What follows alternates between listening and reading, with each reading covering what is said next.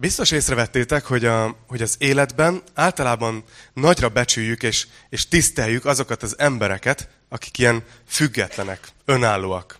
Ugye mindig tudják, hogy mit kell tenni.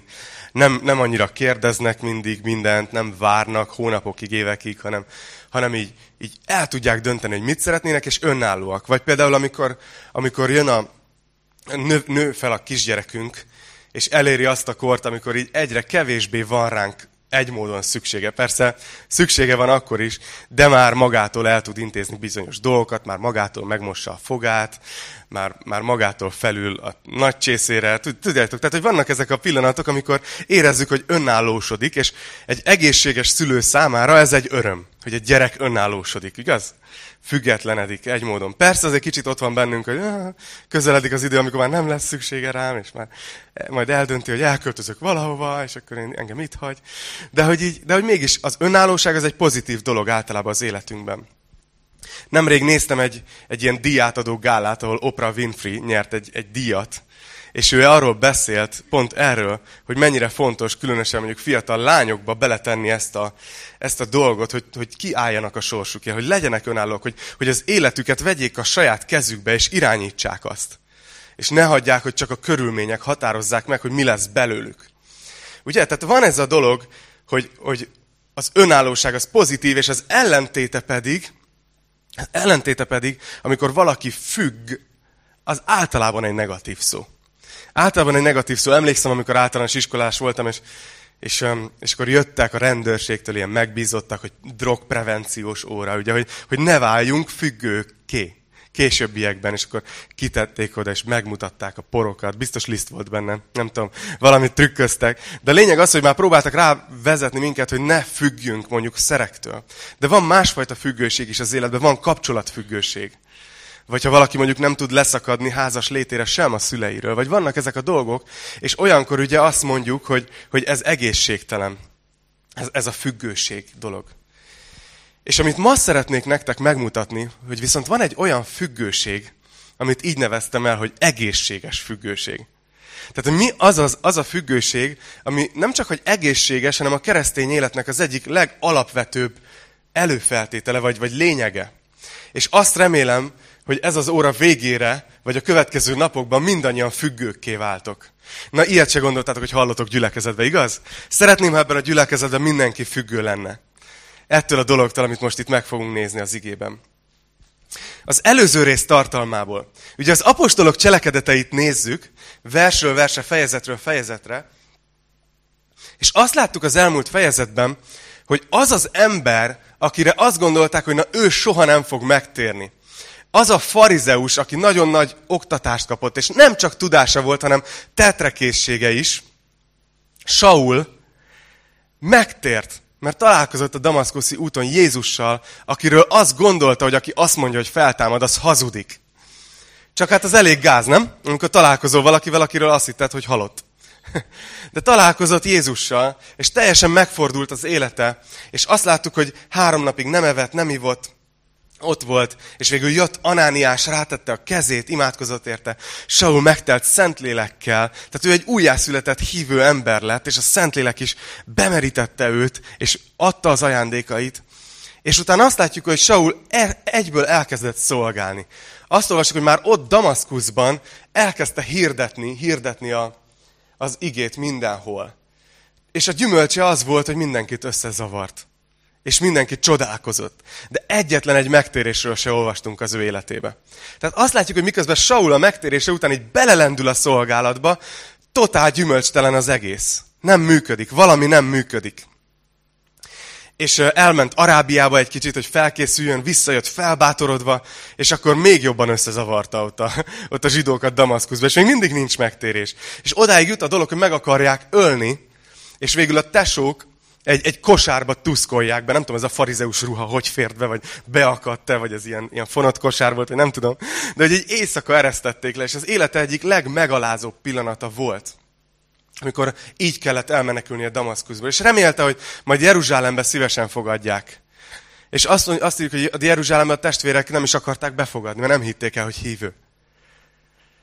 Lehet, akkor még nem volt Facebook, és nem posztolt Facebookra, tudjátok, Damaszkuszból, location az a Damaszkusz, és akkor ott a tanítványokkal ül, csinál ilyen 360-as fotót, vagy valami. Tehát nem csinálta ezt, nem tudták a jeruzsálemiek, hogy ő tényleg megtért, úgyhogy nem fogadták be, de ott volt Barnabás, aki mellé állt, és, és beszélt az apostolokkal, és, és végül befogadták, és folytatja ugyanazt, amit csinált megint elkezd érvelni, vitatkozni a zsidókkal, bizonyítani, hogy Jézus a Krisztus, és megint meg akarják ölni. És odáig jut, hogy Jézus megjelenik neki egy látomásban a templomban, és mondja neki, hogy figyelj, itt nem fogják elfogadni a bizonyságtételedet. Én, én messzire küldelek a pogányok közé. Nem itt van a te szolgálati területed. De nem fogadja ezt el, hanem próbálkozik. A vége az, hogy ott is meg akarják ölni. És itt már a testvérek egy kicsit rafináltabbak, már nem, nem szárazföldön indítják útnak, nehogy visszasétáljon, hanem elviszik a kikötőbe, Cézáreába, és útnak indítják Tarzuszba, ami a szülővárosa. Tehát beszéltünk erről múlt héten, ez volt a kis bevezető, ismétlés, hogy hallgass meg egy tanítást 5 perc alatt, hallgass meg a következőnek az első 5 percét, tudod. Ezt, erről beszéltünk múlt héten, hogy Saul Isten iskolájába volt. Mert bár újjá született, megtért, de még meg kellett tanulni az alázatot. Még meg kellett tanulni, hogy milyen az, amikor nem az ő erejéből szolgál, hanem, hanem amit Isten mond, azt teszi. És hát elment 10 évre, vagy 8-10 évre Tarzuszba. És nem tudjuk, hogy mit, mi történt. Nézzük, ez volt, ez volt az utolsó vers, de újra felolvasom az Abcsel 9-ben, hogyha van nálatok Biblia, akkor azt elő is vehetitek. Vagy alkalmazás oda lehet görgetni. Ez volt az eredmény, amikor Sault elküldték, és ezzel az egy verssel most fogunk egy kicsit foglalkozni, mert múlt héten nem, nem tértem rá ki ilyen részletesen. 31. vers. Az egyháznak tehát egész Judeában, Galileában és Samáriában békessége volt. Elküldték Sault, és hirtelen békesség lett. És eközben épült, az Úr félelmében járt, és a Szentlélek segítségével egyre gyarapodott. Na, erre az egy versre szeretnék most kitérni részletesebben, és elültetni a szívetekben egy gondolatot, ami szerintem nagyon hasznos lesz. Remélem, hogy így fogjátok ti is tartani. Azt látjuk az egyház történelemben, ugye, hogy két, elmúlt 2000 évben, hogy a gyülekezet életében mindig váltakozott kétfajta időszak. Mindig váltakozott az, hogy éppen béke van, és szabadon gyakorolhatja a gyülekezet a hitét, és, és teljesen csinálhatja, amire el van hívva, lehet hirdetni, lehet menni, lehet, nincsenek bezárva a gyülekezetek. És mindig voltak olyan időszakok, amikor jött egy üldöztetés. És még emlékszem, hogy, hogy a korábbi gyülekezetemben is az idősebbek mesélték, hogy ők emlékeznek arra az időre, amikor zárva voltak a gyülekezetházak. Mert nem lehetett a vallást gyakorolni ebben az országban. És ez mindig, mindig váltakozott az egyház történelme. És azt vettem észre, hogy mindig vannak olyan keresztények, akik arra várnak, ami éppen nincs. Azt mondják, hogy ú, most úgy el vagyunk kényelmesedve ebbe a békében. Bezzek, ha jönne egy kis üldöztetés, na majd akkor nem lenne ilyen sekélyes a hitünk. Akkor majd megtanulnánk szeretni egymást. Akkor majd megtanulnánk, milyen érték az, hogy mehetek a gyülekezetbe. Tudod, és így arra vágynak, hogy bárcsak ne lenne ilyen béke. Amikor meg üldöztetés van, akkor meg imádkoznak, hogy bárcsak lenne szabadság, igaz? Tehát, hogy van ez az elégedetlenség a keresztényekben. És azért tetszik nekem ez a vers, mert itt egy olyan időszakot látunk, amikor, amikor béke van a gyülekezetben. Azt mondjuk, az egész egyháznak, ez egész Judába, Galileába, Samáriába békessége volt. Tehát az az előző üldöztetéses időszak, az úgy tűnik, hogy a végéhez közeledett. És most békességük volt. És ugye láttuk, hogy amikor üldözték őket, ők akkor is megélték a hitüket, mert mentek, hirdették Krisztust, ahol csak tudták, de most látni fogjuk, hogy a békeidőben is megélték a hitüket. Nem lettek sekélyesek. És ezt a gondolatot akarom nektek elültetni, hogy mi a titka annak, hogy mi, akik ilyen békés időszakban élünk. Mi a titka annak, hogy ne legyen felületes a hitünk? Hogy ne úgy érezzük, hogy mivel annyira nagy kényelem van, ezért már meg se éljük a hitnek az igazi lényegét. És itt három dolgot látunk ebben, a, ebben az igeversben. Nézzétek, hogy mit tettek a békeidőben. Ezt olvassuk, hogy eközben a gyülekezet épült, az Úr félelmében járt, és a Szentlélek segítségével egyre gyarapodott. Ez a három dolog épült, az Úr félelmében járt, és a Szentlélek segítségével egyre gyarapodott. És ezeket kicsit meg szeretném most nézni veletek, ezt a három dolgot. Az első dolog, amit látunk, ugye, hogy ők épültek. Arra használták ki a békeidőt, amikor szabad volt minden, arra használták ki, hogy ők épüljenek. Ne stagnáljanak a hitükben, hanem erősödjenek, épüljenek. És mi az, ami minket épít keresztényként? Ez a Bibliában nagyon sok helyen előjön, hogy ami igazán építi a keresztény embert, az a Biblia. Az az igének a tanulmányozása. Nézzétek például, ezt mondja Abcsel 20, 32-ben, amikor Pálapostól, ugye akiről az előbb még más kontextusban beszéltünk, de később a szolgálata vége felé búcsúzik az efézusi vénektől. Tehát tart egy vezetői konferenciát Milétoszban, mi is voltunk most páran a hét elején a Golgotában, volt egy ilyen kelet-európai konferencia. És Pálapostól tart egy ilyet Milétoszban az efézusi véneknek, és átad nekik néhány ilyen, tudjátok, amikor tudja, hogy nem látja őket többet akkor a legfontosabbakat akarja nekik elmondani, hogy tovább tudják vinni a gyülekezetet. És ezt mondja nekik, hogy most pedig Istenre bízlak titeket, és kegyelme igéjére. Tehát ezt mondja, hogy titeket én Istenre bízlak, és a kegyelme igéjére. Akinek van hatalma arra, hogy építsen, és örökséget adjon nektek a szentek, örökségé, a szentek közösségében. Látjátok, hogy Pál azt mondja, hogy, hogy Isten jelenlét és az ő igéje ennek van hatalma arra, hogy építsen minket. Nem tudom, hányan tapasztaljátok meg ezt. Nem tudom, hányan jártok ezért gyülibe. Hogy ez ige felépítsen titeket. Tudjátok, sokszor elmondtam, hogy mi azért megyünk fejezetről fejezetre, mert azt szeretném, hogy ti felépüljetek. Hogy tíz év múlva, tizenöt év múlva, akárhány év múlva, öt év múlva, két év múlva ne legyen rám szükségetek. Hanem ott lesz az az, az ismeret az igéről, föl lesztek annyira épülve, hogy önálló hívő emberek vagytok teljesen. És nem, nem kell azt csinálni, mint megtörténik keresztény gyülekezetekben időnként, hogy mindenért a pásztorhoz kell rohangálni, tanácsot kérni. A cél az az, hogy ti érettek legyetek. Hogy ne függjetek tőlem. És az ige az, ami fel tud minket építeni. Az ige az Isten szava. Amikor Isten szavát mondjuk, amikor én itt tanítok, akkor tudjátok, mit csinálok? Bibliai szóval, profétálok. Mert a profétálás, ezt mondja az 1 Korintus 14-ben Pál, hogy aki profétál, emberekhez szól, és ezzel épít, bátorít, vigasztal. Látjátok, hogy a profétálás, az néha azt gondoljuk, hogy azt jelenti, amikor valaki így eltorzítja a hangját, és azt mondja, így szól az Úr. És akkor jön valami nagy üzenet. De a profétálás, ez a keresztény életben egy nagyon egyszerű dolog. Arról szól, amikor Isten üzenetét mondod a többi embernek, és ezzel bátorítasz, vigasztasz, építed őt. És nagyon sokszor a Bibliát használjuk erre. Igaz, hogy egymást bátorítsuk. Pálapostól azt mondja, hogy mindannyi, szeretném, ha mindannyian profétálnátok. Ha mindannyian képesek lennétek egymást építeni, bátorítani, vigasztalni. Szóval ezt látjuk az első dologként, hogy mit tett az első gyülekezet békeidőben. Hogy ők prioritásnak tartották azt, hogy épüljenek. Nem akartak stagnálni a hitben. A hívő élet az olyan kicsit, mint a bicikli. Tudod, hogyha megállsz teljesen, akkor, akkor, akkor elesel. Mondják ezt, hogy nem lehet azt csinálni, hogy egy helybe állsz. Vagy visszafele fejlődsz, vagy előre. És Isten odatta az igéjét, hogy ezen keresztül mi épüljünk, erősödjünk. És ők ezt, ezt kihasználták, ezt a lehetőséget. Aztán a második dolog, és ez igazából két dolog, majd a Horváth Balázs biztos mondja nekem, hogy akkor légy struktúráld úgy, hogy egyértelmű legyen.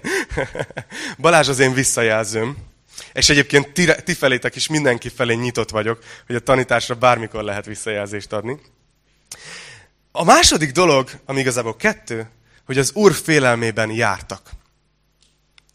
Az első gyülekezet. És az ilyen töltelék félmondatnak tűnik, de figyeljétek meg, hogy ez mit jelent. Az első dolog, ami ebben nagyon tetszik, hogy azt mondja, hogy jártak. Nem azt mondta, hogy ültek. Az Úr félelmében elvoltak. Az Úr félelmében ücsörögtek a helyükön. Az Úr félelmében éldegéltek. Hanem azt mondja, hogy az Úr félelmében jártak. Az első gyülekezet békeidőben aktív volt. Ment. Tette a dolgát. Nem csak ült a helyén. És utána azt látjuk, hogy ezt nem csak, nem csak úgy mentek, hogy na jó, összeszedjük magunkat, és mi járunk, mert mi aktívak vagyunk. Megyünk, tesszük a dolgunkat a saját fejünk után, hanem hogy mindezt az Úr félelmében tették.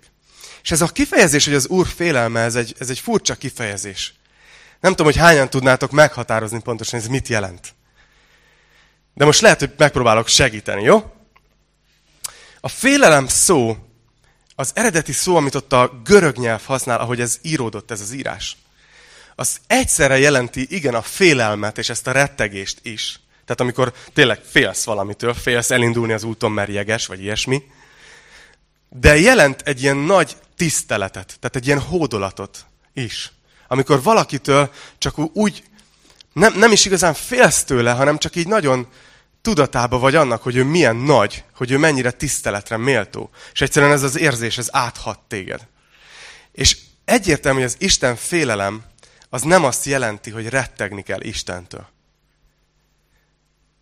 Mert, mert, mert az, az egy egészen egészségtelen dolog lenne, nem? Ezt olvassuk az 1 János 4-ben, arról, hogy, hogy fél, félnünk kell-e Istentől. Figyeljétek meg, nagyon jó versek. Ismeritek jól? Ha valaki vallja, hogy Jézus Isten fia, abban megmarad Isten, ő pedig Istenben. És mi ismerjük és hisszük azt a szeretetet, amelyel Isten szeret minket. Annyira durva, hogy ezt írja János, hogy, hogy mi ismerjük azt, hogy Isten mennyire szeret minket. Tudjuk. De nem csak tudjuk, hanem el is hisszük. Tudjátok, az néha nagyon nagy különbség. Hogy tudod a fejeddel, hogy Isten szeret, és úgy elfogad, ahogy vagy. És értékesnek tart. Egy dolog ezt fejbe tudni, és egy dolog ezt elhinni teljesen. és azt mondja János, hogy mi ismerjük és hisszük azt a szeretetet, amelyel Isten szeret minket. És azt mondja, hogy Isten szeretet, és aki a szeretetben marad, az Istenben marad, és Isten is ő benne. És itt elmondja a következő versben, hogy honnan tudhatjuk, hogy tényleg Isten bennünk van, és, és hogy az ő szeretete egyre inkább benne van az életünkben. Azt mondja, hogy abban lett teljessé a szeretet közöttünk, hogy bizalommal tekinthetünk az ítélet napja felé. Látjátok, hogy azt mondja, hogy, hogy abból látod, hogy a szeretet az teljes élet benned, Isten szeretetet teljesen megértetted és elhitted, hogy már nem úgy gondolsz az ítélet napjára, hogy vajon mi lesz. Nem úgy gondolsz az ítélet napjára, hogy vajon hogy fogok megállni Isten előtt. Hanem ha igazán megérted, és igazán elmered hinni Isten szeretetét. Hogy ő elvégezte a kereszten érted az áldozatot. A bűneid mind meg vannak bocsátva. Ő félretette a, a, a bűnt az útból. Hogy azt az adóság levelet, amit tételesen tartalmazta, hogy téged mivel lehetne vádolni és jogosan halára ítélni. Ezt az adóság levelet, azt mondja Pál, Isten oda szegezte a keresztre. Hogy az az, az énünk, ami miatt minket el lehet ítélni, az félre van téve, az meghalt. Az óember ott van Krisztussal a kereszten. Nekünk már nem kell félnünk attól, hogy mi lesz majd, ha eljön az utolsó lélegzetvételünk. Hogy nem kell félnünk, és ezt mondja János, hogy abból tudjuk, hogy teljes élet Isten szeretete bennünk, hogy már bizalommal tekintünk az ítélet napja felé. És azt mondja utána a következő versben, hogy a szeretetben nincs félelem. Mert a teljes szeretet kiűzi a félelmet. Látjátok, hogy néha csak ezt az idézetet vesszük ki. És nem figyelünk oda, hogy mi van körülötte. Hogy a teljes szeretet kiűzi a félelmet. Azt mondjuk, hogy ó, ha bármi félelem van az életedben, akkor, be, akkor te még nem szeretsz eléggé, még nem értetted meg eléggé. De hogy itt arról beszél, hogy félsz Istentől. Félsz az ítélettől, félsz az utolsó naptól. És azt mondja, hogy ha minél inkább hagyod, hogy Isten szeretete belét költözzön, kiűzi a félelmet belőled. És bizalommal tekintesz. Látjátok? Én, én így foglalnám össze az Isten félelmet hogy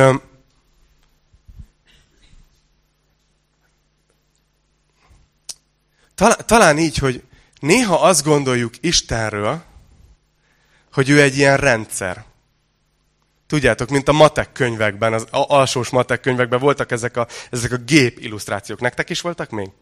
Tudod, hogy beteszed ezt, meg beteszed ezt, ott történik valami művelet, és akkor mi, mi jön ki a gépből, mi az eredmény. És mi néha így kezeljük Istent. Ha én többet imádkozok, akkor Isten így fog engem megáldani. Ha ott vagyok mindig a gyülekezetben, akkor Isten engem majd így fog használni. Ha most bevállalom ezt az alantas szolgálatot, akkor majd Isten fölemel, és majd lesz jó, nagyobb szolgálatom. De nem tudom, tehát valami ilyesmi, ilyen, ilyen gondolataink vannak, hogy tudjátok, ha, hogy, hogy így, így azt hiszük, hogy Isten minden esetben ugyanúgy reagál. De mi nagyon érdekes, hogy Isten egy személy, a Biblia szerint.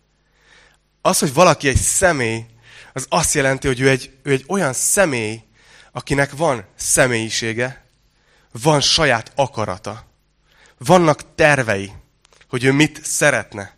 Vannak vágyai. Belegondoltok ebbe, hogy, hogy Istennek vannak vágyai. Istennek vannak érzései. Néha, amit az emberek tesznek, az őt megbántja és szomorúvá teszi. És néha, amit az emberek tesznek, az örömre indítja őt.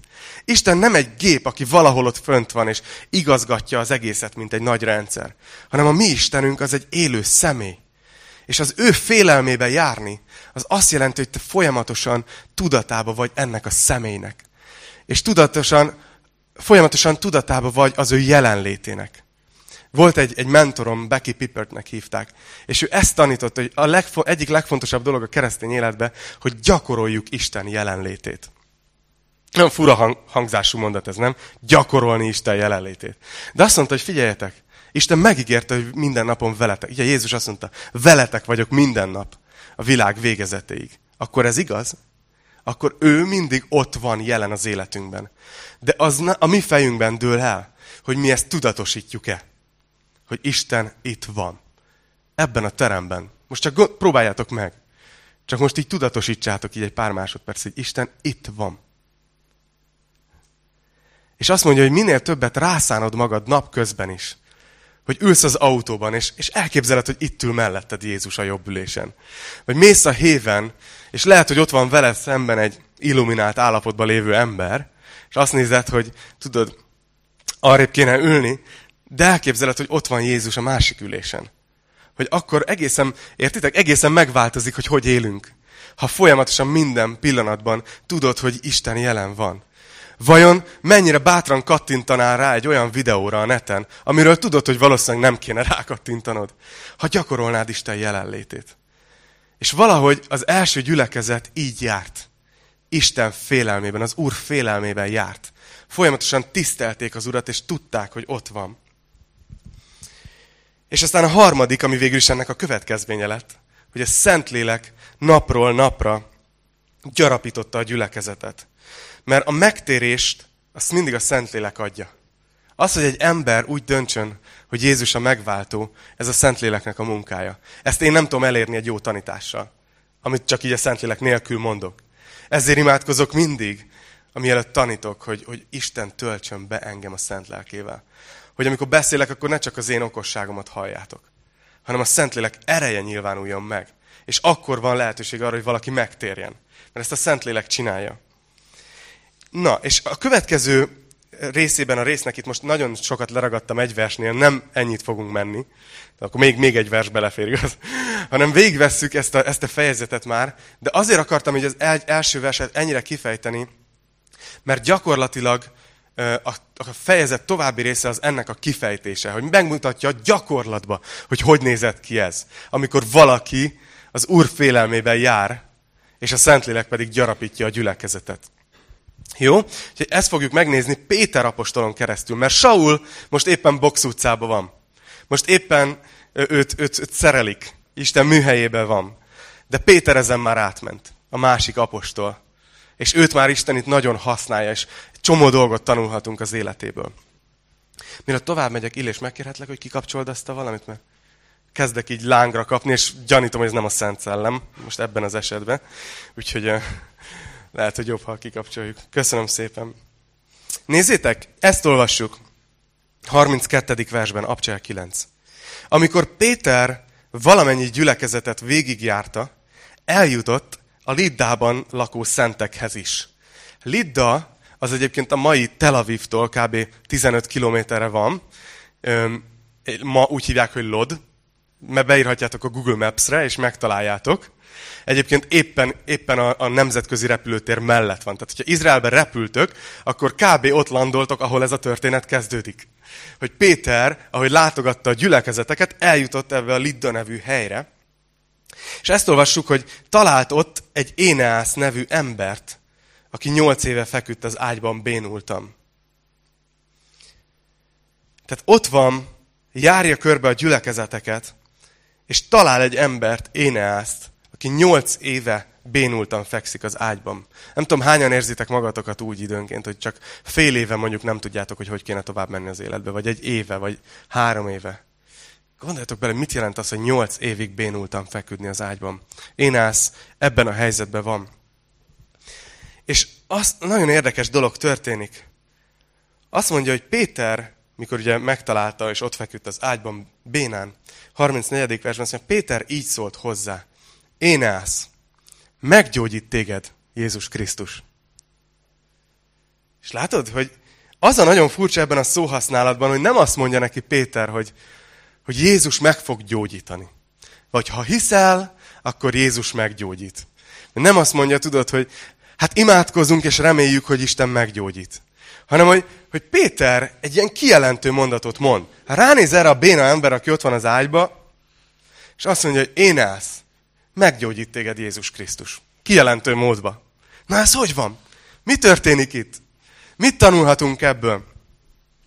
Én azt gondolom, hogy ezt látjuk, amit az előbb beszéltünk, hogy, hogy Péter Isten félelembe járt. Ő tudatában volt az Úr jelenlétének, és tudta, hogy Isten egy személy, tudta, hogy Istennek vannak tervei, vágyai, akarata, célja, következő lépése, és egyszerűen Péter érzékeny volt arra, hogy mit csinál Jézus. Hogy mit csinál most ebben a helyzetben Isten. Mit, mit tesz? És egyszerűen Péter a Szent Szellem segítségével ráhangolódott arra, látta a láthatatlant, látta, hogy Isten ezt az embert most meggyógyítja. És Péter semmi más nem tett, hanem ezt kimondta. Azt mondja, én állsz. Tudod, mi történik veled? Meggyógyít téged a Jézus Krisztus. És azt mondja, hogy, ke, azt mondja, hogy kelj fel, és magasd, ved, magad vesd be az ágyadat. És az azonnal felkelt. Aki nyolc éve nem kelt fel. Azonnal felkelt. Egyszerűen Péter kimondta azt, amit látta, hogy az Úr tesz. És ez nagyon fontosnak tartom hangsúlyozni, hogy valószínűleg öt perccel korábban Péter se tudta, hogy mi fog történni. Nem írta ki, hogy, nem írta ki, hogy péntek este hatkor gyógyító alkalom éneász ágya mellett. Peter Ministries. Tudod? Gyertek el, és majd itt csodák lesznek. Hanem Péter egyszerűen odament, és, és érzékeny volt arra, hogy Isten most mit csinál. És amikor látta, hogy Jézus meggyógyítja az embert, akkor azt mondta, én ez. Meggyógyít téged Jézus Krisztus, kelj fel. És az meg azonnal felkelt. Ez működött a dolog. Nem Péter gyógyította meg, hanem Jézus Krisztus gyógyította meg. Én ezt. Péter egyszerűen kimondta. És azon gondolkoztam, hogy honnan tanulta ezt Péter, hogy így szolgáljon. Én, én majdnem, hogy 150 ig biztos vagyok benne, hogy Jézustól. Nem tudom, hogy emlékeztek, hogy Péternek is megvolt az az időszaka, amikor úgy gondolt, hogy ő a saját feje után megy. Nem Isten félelembe. Ó, ha minden, mindannyian így rámutatott a többiekre, ha ezek mind elhagynak téged, ugye a keresztre feszítés előtt, ők mind, én akkor sem. Én, ha kell, halálba is megyek veled. Jézus, én annyira oda szánt vagyok. És azt mondta, azt mondta Jézus neki, hogy Péter, mielőtt a, mielőtt a kakas háromszor megszólal, háromszor, vagy kakas megszólal, háromszor tagadod le, hogy ismersz engem. Szembesülni fogsz azzal, hogy mit jelent, amikor te erődből próbálkozol. És Péter megtanulta a leckét. Mert itt már nem a saját erejébe van. És János 5.19-ben, amikor van ez a történet, hogy a Bethesda tavánál meggyógyít Jézus egy 38 éve beteg embert, emlékeztek? Oda megy hozzá, és azt mondja, hát én már nem tudok oda menni, amikor a, amikor a víz megmozdul. És Jézus meggyógyítja, és utána ezért előveszik őt a vallási vezetők. És válaszol nekik, hogy ő, ő hogy gyógyít, hogy mi a módszere. És szerintem ezt tanulta meg Péter, és ezt kell nekünk is. Figyeljétek meg! Megszólalt Jézus, és ezt mondta nekik. János 5.19-ben van ez, ha valaki szeretné követni. Bizony, bizony, mondom nektek, a fiú önmagától nem semmit sem tehet. Jézus beszél magáról. Azt mondja, hogy ő magától semmit nem tehet. Ez furcsa, nem? Azt mondja, hogy csak ha látja, hogy mit tesz az atya. Mert amit ő tesz, azt teszi a fiú is, hozzá hasonló módon. Mert az atya szereti a fiút, és mindent megmutat neki, amit ő tesz. Jézus emberként úgy szolgált, hogy kimerte mondani, hogy én magamtól nem tehetek semmit. Pedig azért tett jó néhány csodát, igaz? Azért, mert azt mondja, hogy ha látja, hogy mit tesz az atya, akkor azt ő is megteszi. És azt mondja, hogy az atya pedig szereti őt, és azért megmutatja neki, hogy mit fog tenni. És Jézus így élte az életét, hogy folyamatosan ráhangolódott erre a kérdésre, hogy mit teszel, atyám? Mit teszel ennek az embernek az életébe? Mit teszel ezzel a halottal, ami itt fekszik mellettem? Mit teszel ezzel a csoporttal, akiket úgy hívnak, hogy farizeusok? És Jézus nem magától tette a csodáit, hanem amit látta, hogy az atya tesz, azt tette meg. És Péter úgy tűnik, hogy, hogy megtanulta. Megtanulta tőle ezt. És csak látta, hogy mit tesz. És nézzük, hogy mi volt a gyümölcse ennek, hogy Péter így szolgált. És látta, hogy meggyógyítja Jézus Énászt. Azt mondta, hogy meggyógyít téged Jézus Krisztus, és ez föl is kelt. 35. vers. Lidda és Sáron lakói mind látták őt, mármint Énászt, és megtértek az Úrhoz. Nem kevesebb történik itt ennek az egy csodának a hatására, mint hogy két komplet város megtér. Látjátok, mi történik itt?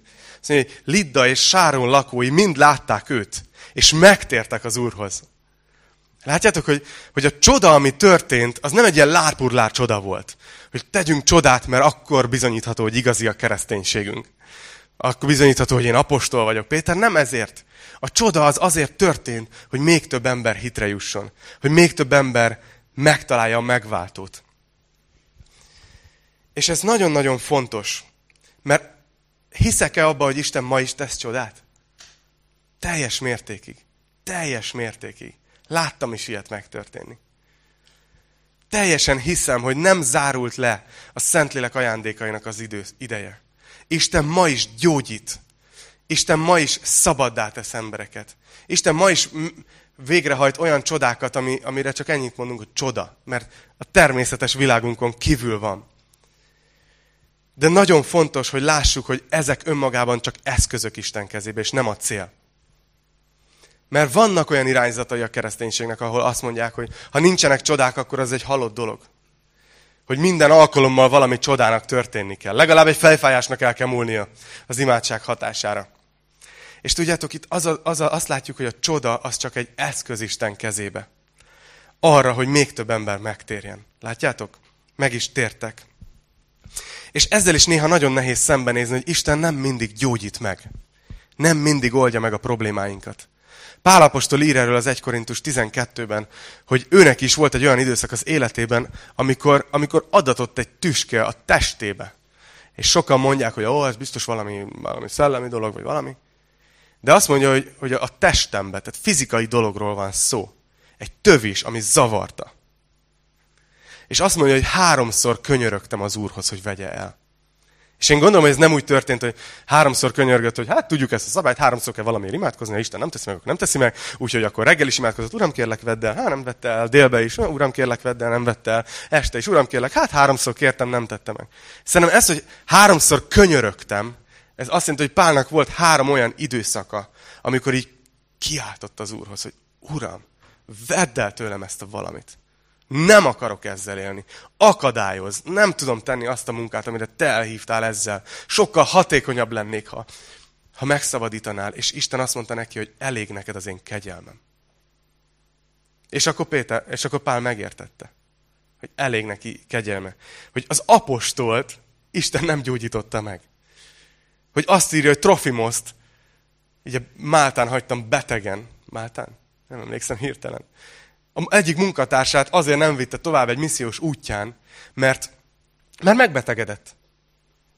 Vagy ott van ez, amikor, amikor Timóteus, a fiatal lelkipásztor, aki Efézusban nagyon kemény helyzetben volt, és, és a gyülekezeten nagyon gáz volt, és állandóan el akart onnan menekülni, mert nem bírta, úgy érezte a szolgálat súlyát. Fiatal lelkipásztor, és, és ilyen, ilyen furcsa tévtanítókkal, meg mindennel kell küzdeni az efézusi gyülekezetben, és nagyon sokszor fájt a gyomra. Volt egy betegsége. És Pálapostól adott neki ezzel kapcsolatban tanácsot. És nagyon érdekes, hogy nem azt mondta neki, hogy Timóteus, legyen hited. Mert a mi Istenünk gyógyító Isten, és ha hiszel, akkor meg fog téged gyógyítani a gyomorfájásból, úgyhogy elmúlik. Nem azt mondta neki, hogy tudod, Timóteus, valami bűn van az életedbe? Biztos azért fáj a gyomrod. Ugye ezek mind ismeritek ezeket a verziókat. Hanem tudjátok, mi volt a nagy szent apostol tanácsa? A fiatal lelki pásztornak?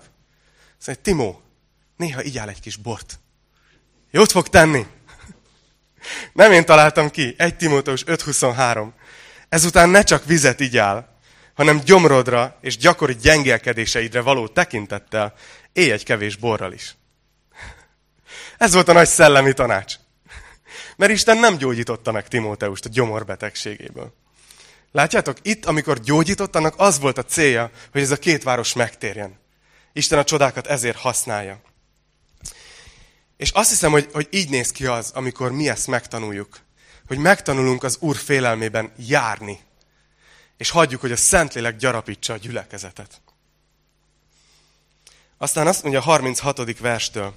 Jobbéban volt egy nőtanítvány, név szerint Tábita, ami azt jelenti Dorkász, vagyis Zerge. Na, hogy ezt a három nevet hogy írta volna ki egy Facebook profilra, azt nem tudom. Sok jót tett, és bőven osztott alamizsnát. Éppen azokban a napokban megbetegedett, és meghalt. Miután megmosták, a felső szobában ravatalra tették. Mivel Lidda közel volt Jobbéhoz, a tanítványok, akik meghallották ezt, hogy Péter ott van, elküldtek hozzá két férfit, és kérték, hogy jöjj át hozzánk mielőbb. Szóval itt most arrébb megyünk Liddából egy, egy szomszédos városba, ezt Majafának hívják, ez egyik legszebb tengerpart Izraelben. Hát figyeljetek, mindjárt szervezünk valami Izrael túrát. Csak hogy megnézzük, tudjátok, hogy hol halt meg Dorkász, Zerge, Tábita. És ami egyből szemben jön róla, hogy ő a tettek embere volt. Azt mondja róla, hogy sok jót tett, és bőven osztott alamizsnát. Tehát Dorkász az egy ilyen, egy ilyen, egy ilyen tetrekész ember volt. Azt mondják, hogy háromfajta ember van ebből a szempontból. Vannak, akik megtesznek dolgokat, vannak, akik csak azt mondják, ez a második csoport, hogy bár csak valaki tenne valamit. És van a harmadik csoport, aki ott áll és vakarja a fejét, hogy mi történt. És ez néha így van, de Dorkász az az első volt, hogy ő a tettek embere volt, ő tette a dolgát. Alamizsnát osztott. És ilyen bőkezűen élte az életét, csak az most véget ért. Meghalt. És azt mondja, hogy Péter felkelt, és velük ment, ugye, amikor jöttek ezek a tanítványok, és hívják magukkal, hogy gyere át Jobbéba.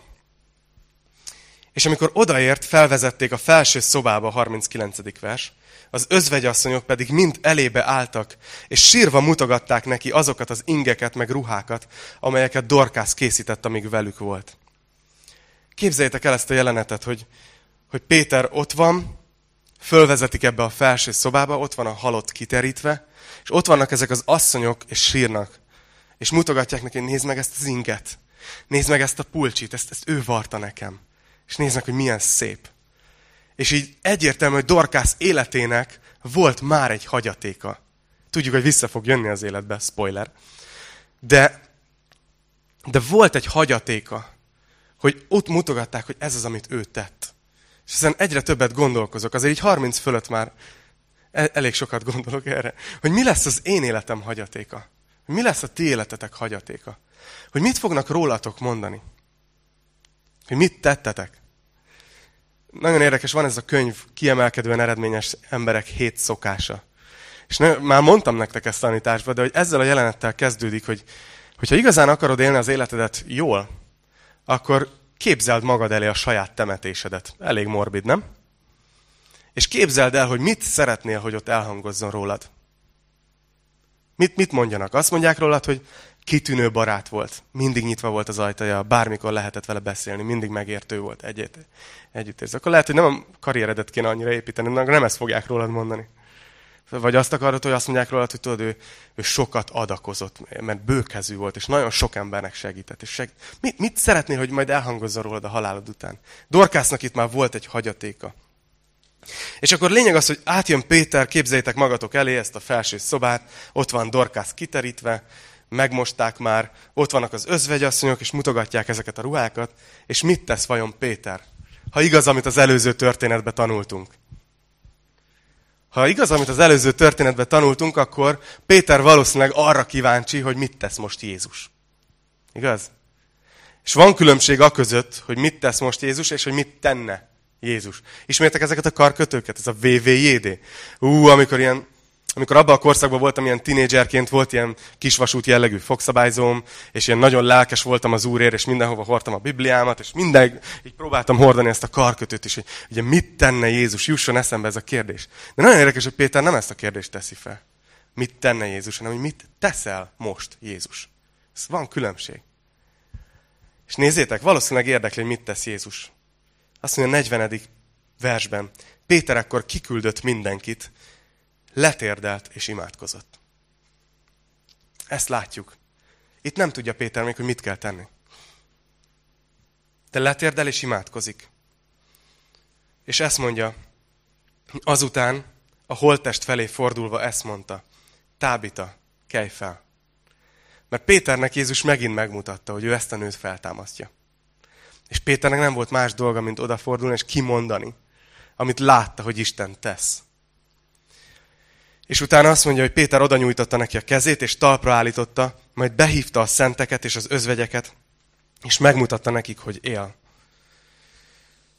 Szóval tetszett ez a, ez a dolog nekem, hogy, hogy vajon miért térdelt le Péter, miért imádkozott? Mert ő már, ő már volt, hogy ő már volt, hogy ugye ott volt, és, és emlékeztek erre, amikor, amikor ott volt abban az esetben, amikor Jézus feltámasztott egy kislányt, Jairusnak a kislányát. Ő már volt egy ilyen szerepben. Néha nem értjük, hogy miért van ilyen, nem, hogy Jézus is kiküldött mindenkit, és csak Pétert, Jakabot, Jánost vitte magával. De lehet, hogy ezért, mert Jézus már akkor tudta, hogy ez a nap eljön, amikor Péter is ott lesz egy felső szobában, ugyanúgy ott lesz egy halott, és ugyanúgy fel fogja őt támasztani, ugyanúgy Jézus fogja őt feltámasztani. Pétert vitte magával. De nagyon tetszik, hogy Péter nem azt mondta, hogy rutinból. Tessék, tudod. Hát tudom, mit kell csinálni, voltam már ilyen felső szobában, hát én akkor azt kell mondani, hogy kelj fel, és akkor fel kell. Hanem Péter meg akarta kérdezni az urat, hogy most is ezt teszed? Most is ezt csinálod? És ez egy következő dolog, amit nagyon akarok a szívetekre helyezni, hogy hogy ne éljük rutinosan a kapcsolatunkat Istennel. Mert ha Isten egy személy, akinek vágyai, érzelmei, tervei, akarata van, akkor mi nem alapozhatunk arra, hogy hát ő mindig így szokta csinálni, most is biztos így akarja, úgyhogy meg se kérdezem. Hanem, hanem legyen egy ilyen kérdezősködés Istenne, hogy most mit teszel, most mit csinálsz. Mert ő egy személy. És nagyon sokszor Isten nem logikus. Mondjak nektek példát. Emlékeztek, hogy pár hete beszéltünk István halálát? Akinek olyan bölcsessége volt, hogy nem tudtak vele vitába szállni. Nagyon jól tudott érvelni. Tele volt hittel és szentlélekkel. Igaz?